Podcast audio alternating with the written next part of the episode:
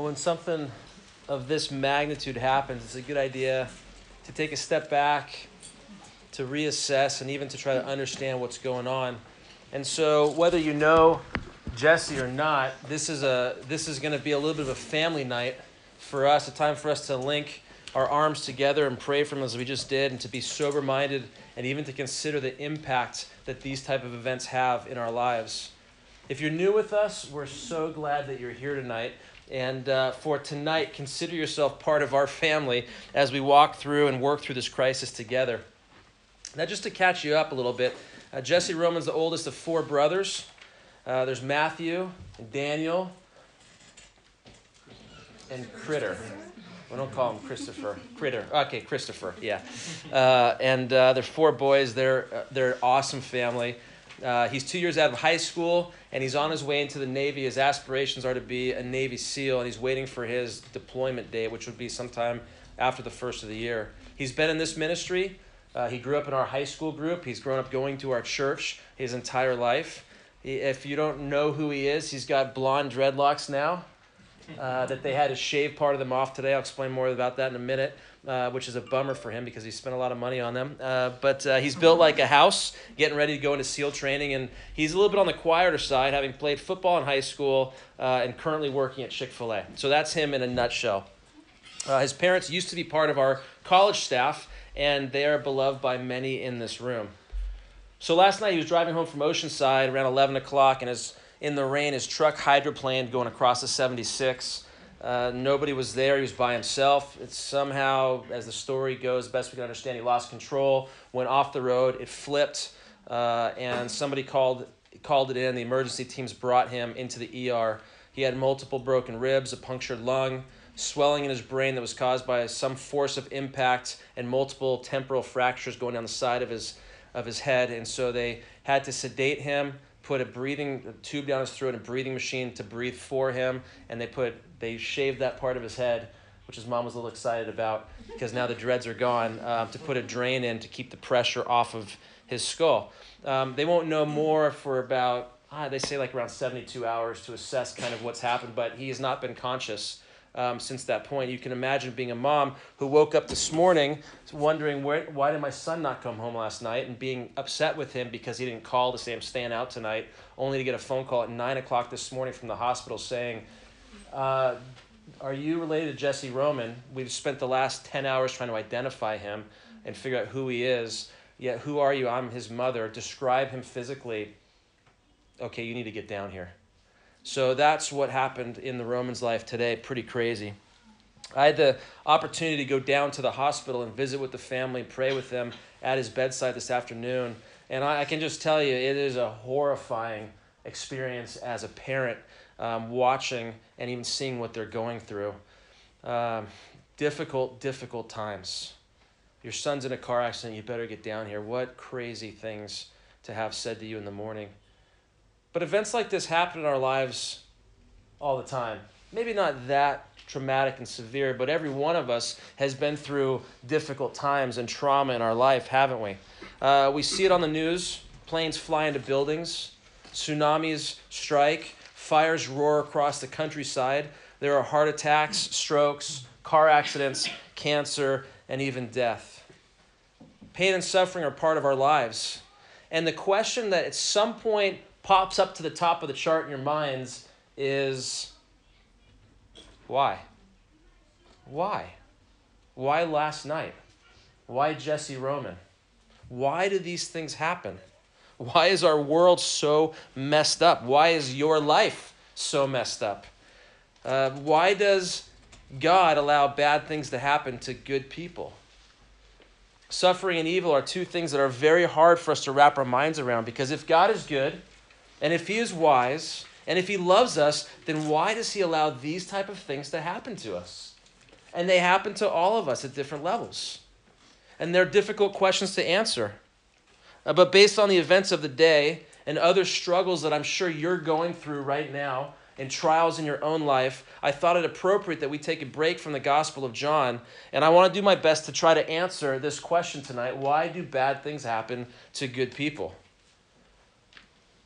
I don't know what's in your past. Many of you in your short lives have gone through really, really heavy things. Whether it's parents divorcing, the loss of a loved one, some health issue, financial crisis, you've been through a lot, even in the extent of 18 to 20 years. Some of you are going through deep water, the deep water of trials right now. Might be a health concern, might be a family issue, might be something at school or relational trauma, but there's something you're dealing with even tonight. For others, the sun is shining down on you right now. You're like, school's two weeks from being over, Christmas is coming, this is awesome, best day of my life today. And that's great.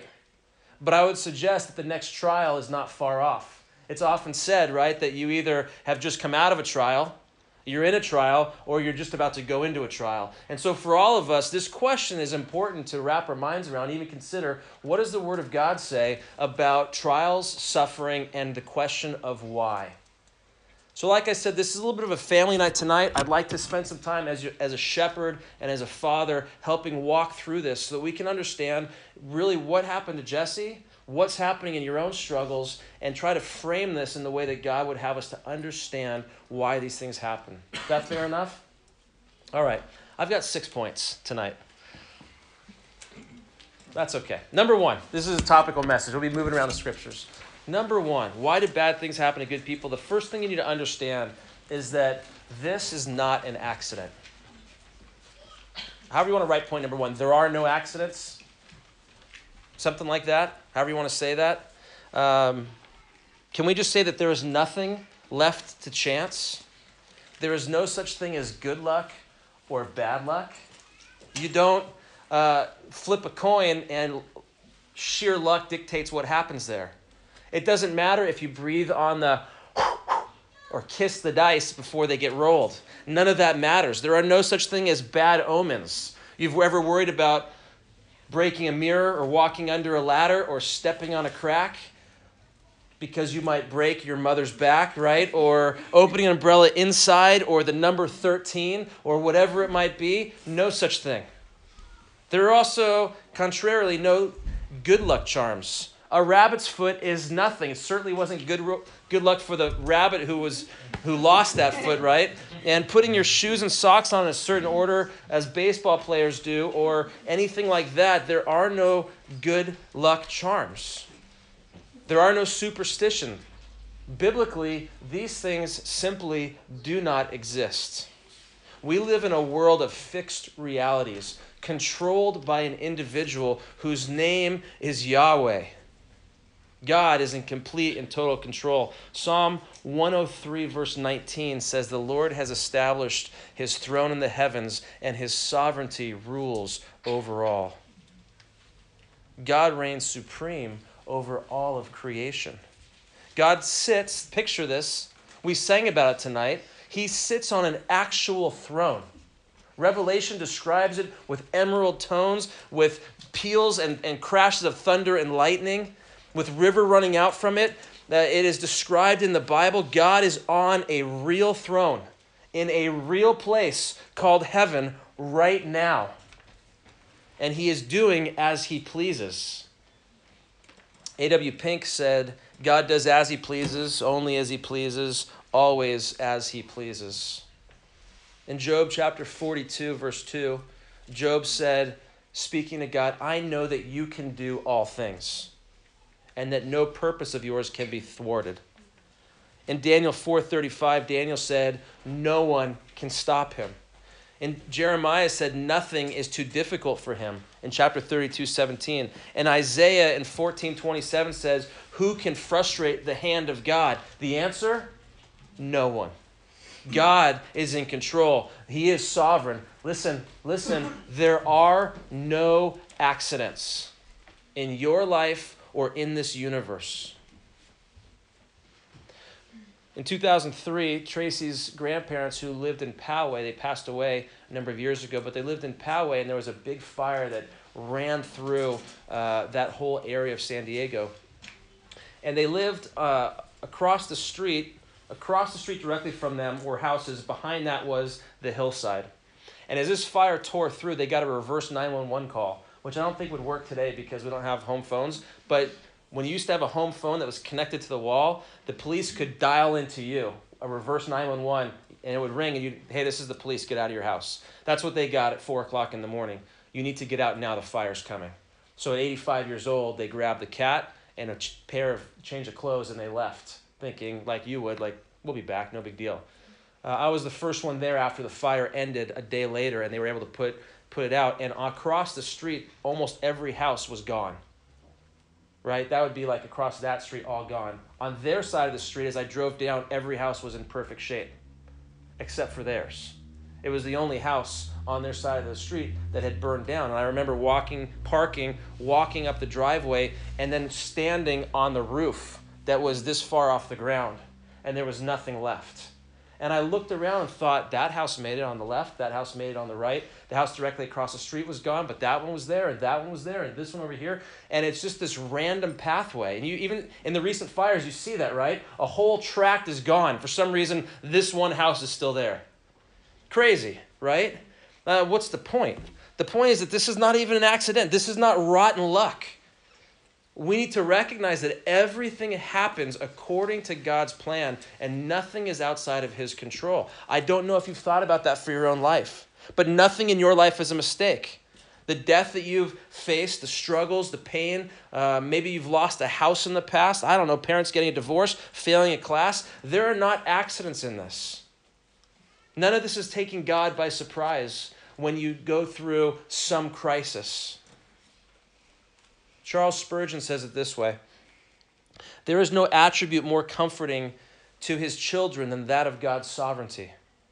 Under the most adverse circumstances, in the most severe trials, they believe that sovereignty has ordained their afflictions, that sovereignty rules over them, and that sovereignty will sanctify them. That's a good word. That's a good word. I remember when my daughter Zoe was small, uh, she something would happen and she would be scared, like two or three year old, and her response immediately was to turn from whatever she was doing in terror and look until she found me, and come running to my arms. And as soon as she was there and I was able to wrap her in the strong embrace of a father, she was completely at peace. Why? Why? Because she knows that she's safe there. How much more can we run to our Father's arms since we know that He is sovereign and that He cares for us and that He's in control of all things? So, the bad things that happen in your life are not an accident. Secondly, we could say that these bad things are a result of sin. They're a result of sin. Now, we're going to look at John 9 tonight, which the disciples asked Jesus, Why was this man born blind? Did he sin or his parents? That was the idea. Certainly, this guy sinned because look at what something bad happened to him. Jesus says, No, you missed it entirely. It's for a whole different purpose, and we'll look at that next week. But I would say you could write down it's a result of sin, or you could write down it's a result of the fall. But why is there suffering in this world? If there's a loving God, why is there so much pain? Um, how, why does God allow babies to suffer and people in Africa to starve to death and war to take place, accidents to happen? We have to look back, though, and recognize that this is not how God designed this world. We sit in our vantage point today and we have funeral parlors and we have hospitals and we have all sorts of other things going on. And you've got to recognize that this is not the world that God designed.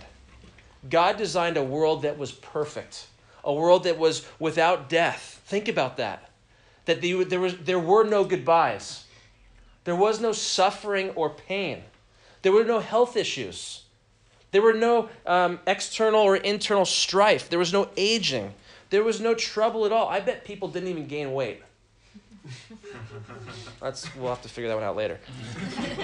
but watch this. Watch this. Go into God's perfect world, our first fathers put their fist in God's face and said, "I'll go my own way. You created this way, but I want to do my own thing."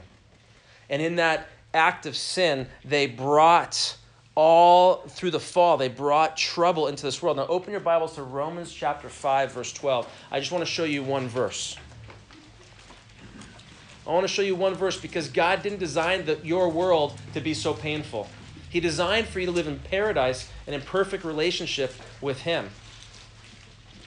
But Romans 5:12 helps us to understand this. It says there therefore just as through one man sin entered into the world. Who's that one man? That's Adam, right? And through his sin, um, through his disobedience, sin entered the world. But look at that. Look at the next phrase. And death through sin. Death, suffering, pain, all a result of Adam's choice and his disobedience.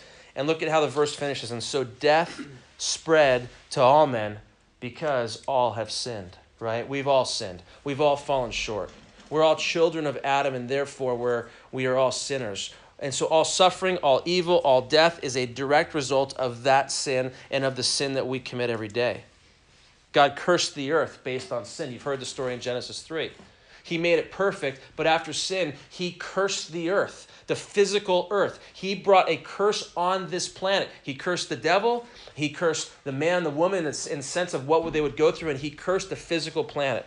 Every weed, every storm, every earthquake, every disease, whether cancer or AIDS or something as simple as the common cold, every ounce of pain and even death are a result of Adam's sin. But when you talk to people, they don't see it this way. Most are quick to blame God for all these problems. How could God allow this? But in reality, it's man's fault.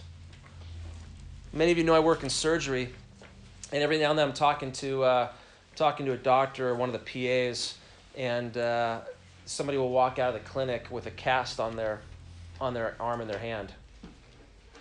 Well, what happened? Well, now I know the answer before I ask they punched the wall. They got angry, got frustrated, something didn't go their way, and so in that moment they punched the wall. And you know what the phrase is every time? The wall always wins. That's the simple reality. You might be mad at your girlfriend or your parents or upset at a boss or a friend. You can blame that broken hand on anyone else, but you're the one that chose to do it. And as human beings, there has to be some response to the fact that we caused the mess. Right? That's a result of the fall and of our choices. We sinned, and this is a consequence of sin.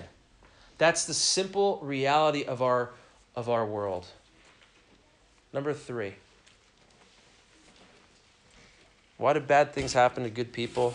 It's a warning serves as a warning. Events like 9 11, earthquakes, fires raging across Southern California, hurricanes, tornadoes, war, all of these things, they serve as a warning. They remind us that life is short and we are not even promised tomorrow. James 4 says that our life is a vapor, steam in the morning that goes away. Psalm 39, verse 5 says that surely every man at his best is a mere breath. That's amazing to think about. Seems so long, doesn't it? And yet, the, in the scope of eternity, it's just but a snap of the fingers. Turn your Bibles to Luke chapter 13. I want to show you something. Luke chapter 13. Jesus deals with this, and, and I think this will be helpful to you.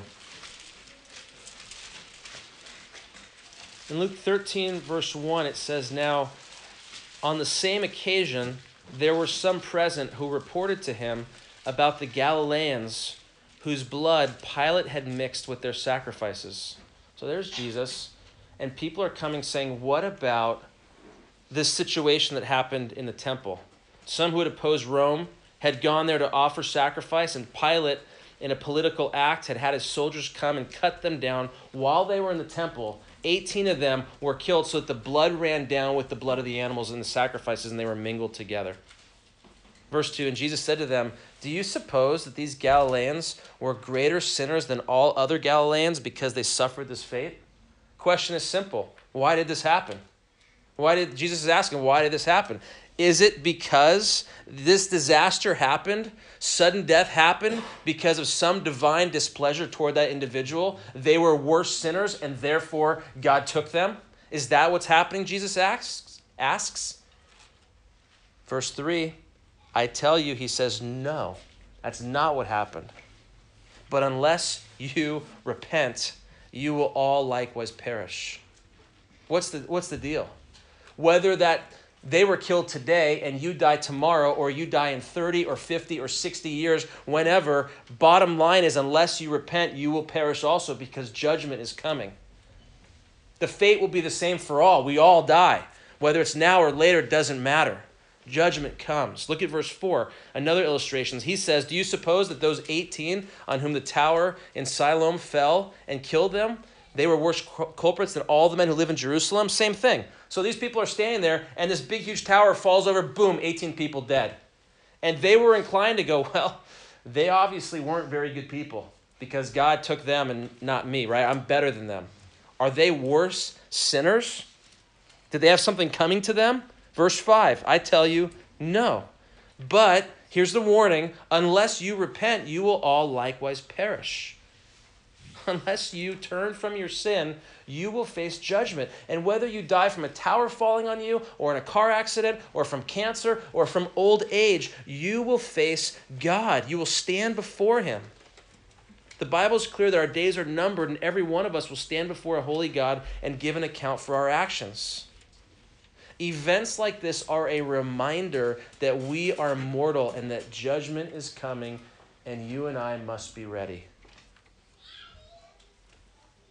If we were in this house and all of a sudden we started smelling smoke as if fire was coming, I would not be able to smell it because I have no sense of smell. But you would tell me, Sean, it's smoky in here. Uh, and it started to uh, even rain ash because there was, you know, fire coming from somewhere else and smoke is starting to spread. And the, the police um, are outside, the fire engines are going, and, and we were clear there's a fire somewhere here. What would we do? We would grab our possessions we would make sure that each one of us was out of here, and clearly we would carry this branch out to make sure that it didn't burn down. It's pretty simple. If a fire's coming, you take steps to protect yourself, right?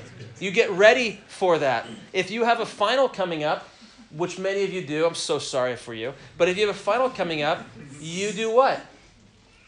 I hope you're studying, you're reading, you're preparing. Why? Because that's the judgment on you for this class. Whether or not you're going to pass and excel is based on whether or not you're prepared. It is no different here. Judgment is coming. Are you ready? These events serve as a warning. Look back in chapter 12 of Luke really quickly, um, verse 54. It says, He was also saying to the crowds, when you see a, a cloud rising in the west, immediately you say, a shower's coming. And so it turns out. Yeah, pretty straightforward. When you see a south wind blowing, verse 55, you say, it will be a hot day. And it turns out that way.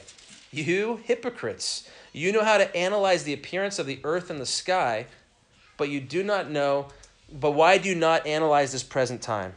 That's the warning. You can look and see the weather and figure out what's going on today, but you can't tell that we're in a day where judgment is coming and you must be ready. So, I would just tell you these things are not an accident. They are a result of the fall, and they serve as a warning for us that we too must be ready. Number four, let's just say that these things are a magnet, for lack of a better term. They're a magnet. God uses trials and tragedy as a magnet. Now, a magnet does two things it either attracts to itself or it repels. And I want you to answer in your own heart how you deal with the trials of your life. Because either they draw you magnetically to God or they cause you to push off and say, I don't want any of this. I'll figure it out myself. God uses trials to draw us to Himself, to bring people to the cross. It's often from the pit of failure or the dire straits of strategy, or even the halls of a funeral parlor, or the bedside of a loved one in the ICU, that having stripped everything else away, God shines brightest in that darkness and draws people to Himself.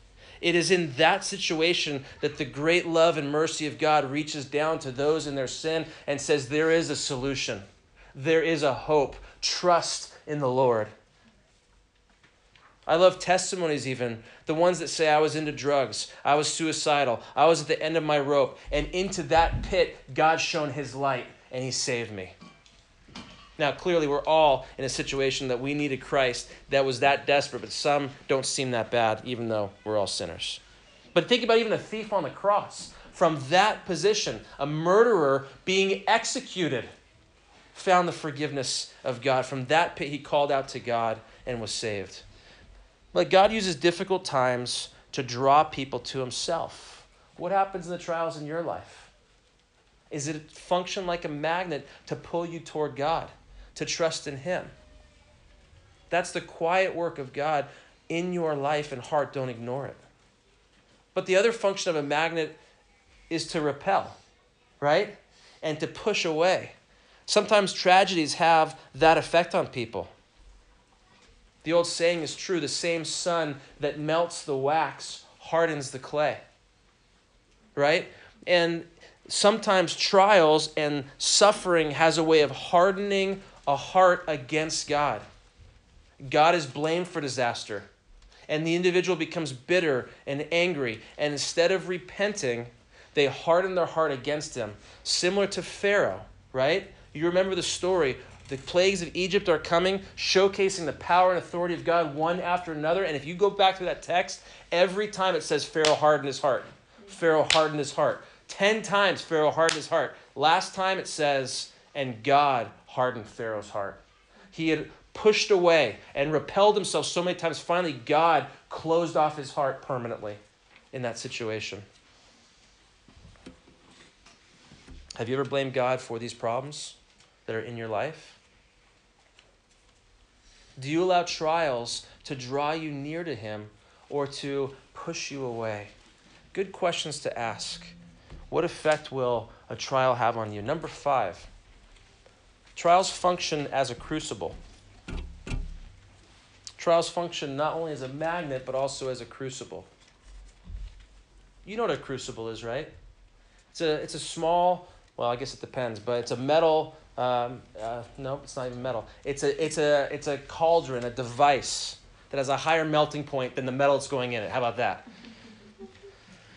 It's used to remove impurities from precious metal. Uh, Kurt Gebhardt gave a great illustration on this at, at uh, Fall Classic. I'm not going to go into it in that depth, but imagine you take some gold and you stick it into this device, and then the refiner's fire is turned on underneath, and the fire is burning hot enough to melt the metal and what happens is the impurities that are lighter than the metal, once it melts and is in liquid form, rise to the top. And the refiner takes a, a scoop or skiff and just takes the impurities right off the top. And what's left there from the fire is the pure gold, the pure substance, having been refined and purified by the fire. And I think it's a great picture of the life of a Christian. Oftentimes, God puts your life into his crucible. And through trials and hard circumstances, he begins to burn off the impurities in your life. He exposes things self dependence, lack of trust in him, pridefulness, desire to do things on your own independence. And he begins to weaken those things and show them to you as impurities that the trial serves to bring them to a surface. And if you're paying close enough attention, God sweeps them away through those trials. It's a great picture. It really is. Have you not experienced the refiner's fire in your own life? Many of us have not perfectly, but we recognize the hand of God in his discipline or in our suffering. And what child does God have that he does not discipline because he loves us? That's right. That's right. Genesis 50, verse 20, Joseph said, talking to his brother, As for you, you meant all of these things, throwing me into slavery and getting rid of me, pretending I was dead. You meant these things as evil, but God meant it for good So often we only see the negative in our trials and our circumstances. Joseph had no idea what was going on when he was sold into slavery. He didn't have a picture of the end result.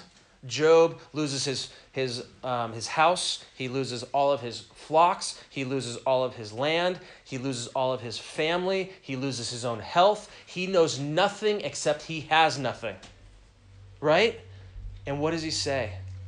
Naked I came from the womb, and naked I'll return. Blessed be the name of the Lord. He understood that God is in control. And we now understand what God was doing. He didn't in the moment. But we trust verses like Romans 8:28 that said we know that God causes all things to work together for good. Christian, you know that verse. Even as I say it, you're thinking, ah, yeah, yeah, uh-huh. No, no, no. Listen again with fresh ears. We know that God causes all things to work together for good. He does. He's orchestrating every event in your life.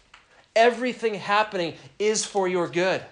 To those who love him, it says. To those who are called according to his purpose. If you are one of his children, then you can take this verse to the bank. Your trials are for your good. And it's so difficult to see today. Why? What does this mean? I don't get it. And you may not understand until you're on the shores of eternity looking back and he puts his arm around you and he says, Let me explain what I was doing. In the meantime, he calls us to trust. I have a friend who has a friend whose fiance died uh, a week before their wedding. They had all flown into the place and she passed away unexpectedly. And he said as he was getting on the plane then to fly out of there, he sat by the window and was looking out the window, and it was a, a, dark, stormy day, and the rain was falling, and it was a great picture of what was going on in his heart. He was sad. Uh, he was filled with sorrow and with loss, conflicted with the why and what will I do now, and all that would rage on in your heart in that situation. And as the plane took off, then and went up through the clouds, eventually there was a moment if you've ever been in a plane like this where you break above the top of the clouds and it is perfect blue skies and brilliant sunshine. And it was in that moment that he was reminded that God is good and that, that life is not all about what's happening down on the ground. We often only see the storm and don't understand what's going on. But when our perspective is changed to understand the eternal purposes of God and rest in His sovereignty and His goodness, that we rise above the storms and the cloud and recognize that in the presence of God, everything is peaceful and right and the sun is shining because God isn't inflicting you and isn't inflicting others for no good reason. Like an experiment on a frog in the lab. It's not like that. God's purpose and God's hand is with the skill of a surgeon that cuts in to remove sin and to draw you closer to Himself. It's a crucible designed to bring you into better relationship with Him. God orchestrates every event, all things, for your good and for His glory. You may not see it today, but we, churn, we choose to trust Him. Again, Spurgeon says this God is too good to be unkind and he is too wise to be mistaken. And when we cannot trace his hand, we must trust his heart. His sovereign hand is working through whatever circumstances you are going through. But even in that moment of need, you can trust that he's doing this for your good. That's why James says, consider it all joy when you encounter trials. Why? Because it's not about your circumstances, it is the fixed reality that your Father is at work in your life. Even through the most difficult of times. And we trust him, and therefore, based on who he is, we can take joy in that. God uses trials in our lives like a crucible, cleanses metal, and it brings us closer to Him, causing us to cling to Him. So, what, what have we seen? We've seen that there are no accidents. We've seen that, that these things are a direct result of the fall. We must remember and see this as a warning for our own lives. We can view this as a magnet that either draws us to God or repels us from Him. And certainly we see that this is a crucible that refines us to be more like Christ. And finally, number six. This is the wrong question. Why do bad things happen to good people? It is the wrong question. The right question is why do good things happen to bad people? Listen, let me take you all the way back. We deserve nothing from God but His wrath and His judgment because we, like our first parents, have put our fist in God's face and said, I'll go my own way. Every one of us has. And so you and I are not inherently good as most people think. Right? You hear this all the time. Well, most of the world is filled with good people. They're just a couple bad eggs. No. The Bible declares that man's heart is desperately wicked, that we are evil, totally depraved, and that our sin has driven a wedge between us and God. And what we deserve, what we've earned by our works, is an eternal punishment apart from Him. Sinning against an infinite God means an infinite punishment. Sinning against a perfectly holy God means there's no way to work back to make that right. We are dead set on living our own life and we will end up in judgment. That's what we deserve. And I want to tell you that the reason that your heart is beating right now is because God is merciful and because God is patient and because God is good. The reason that he hasn't consumed you in his wrath is because 2 Peter 3 9 says that he's patient toward you, not wishing for any to perish, but for all to come to repentance. Again, the question is not why do bad things happen to good people? The question is why do good things happen to bad people? Every sunrise, you guys don't wake up that early. Every sunset, every flower, Think about the beauty of your favorite flower. Guys, you too. Think about the beauty of a flower. Think about a hummingbird. Think about a salmon swimming upstream. Think about an ice or snow covered mountain. Every song that we sing, whether Christian or not, is a gift of God. I love the sound of the piano. Music is such a good thing every smile, and every good thing that you have in your life. And the list is endless. All of that is a gift from a good and merciful God that goes to undeserving sinners.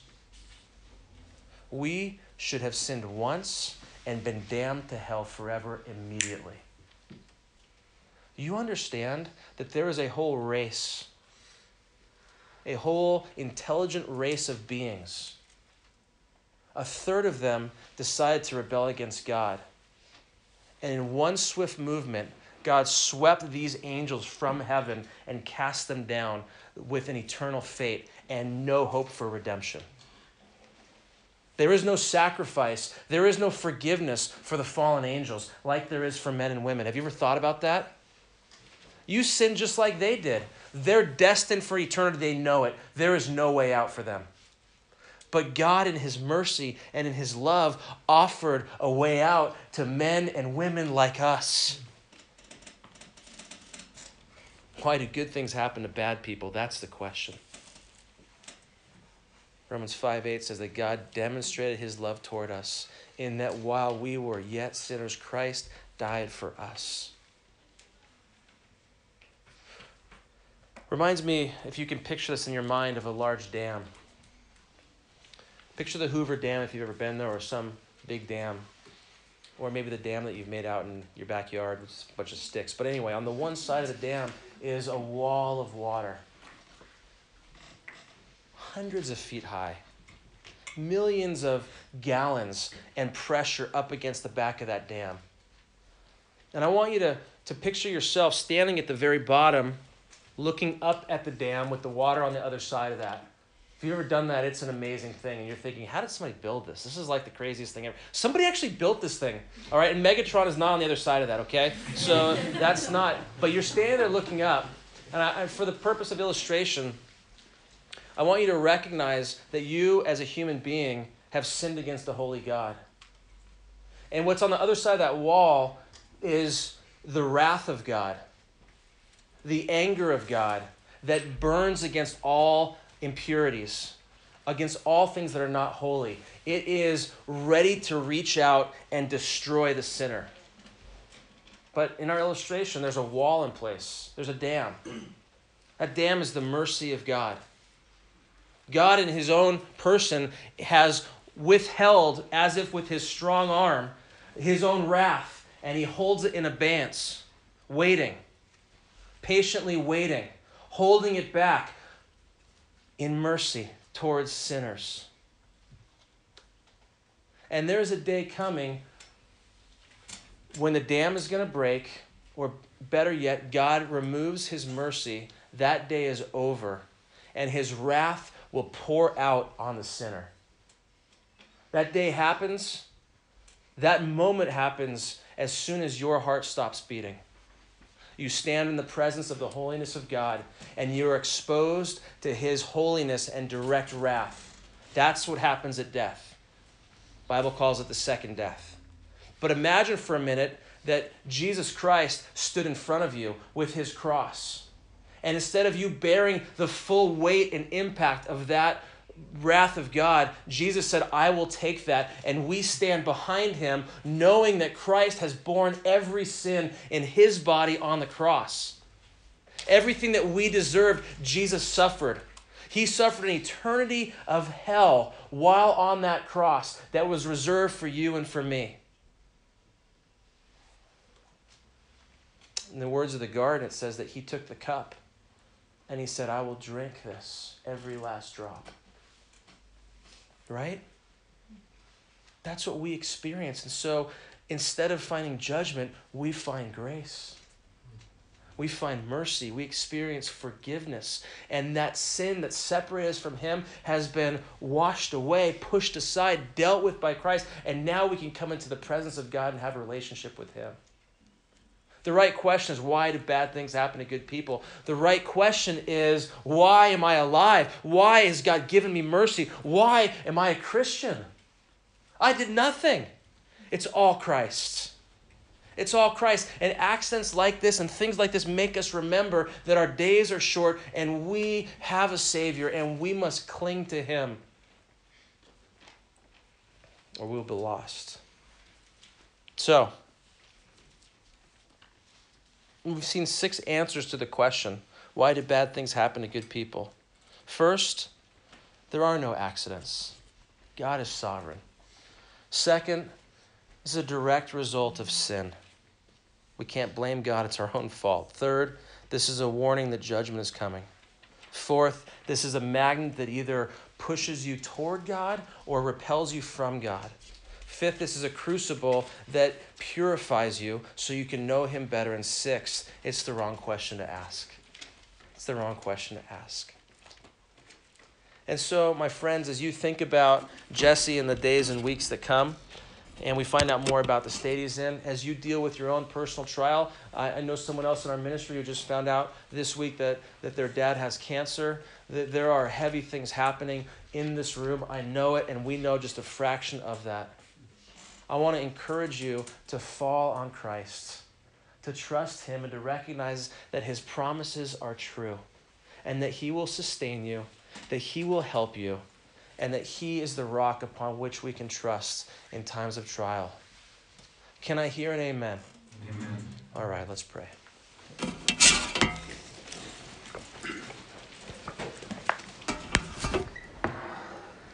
Father, thank you for this chance to gather around your word.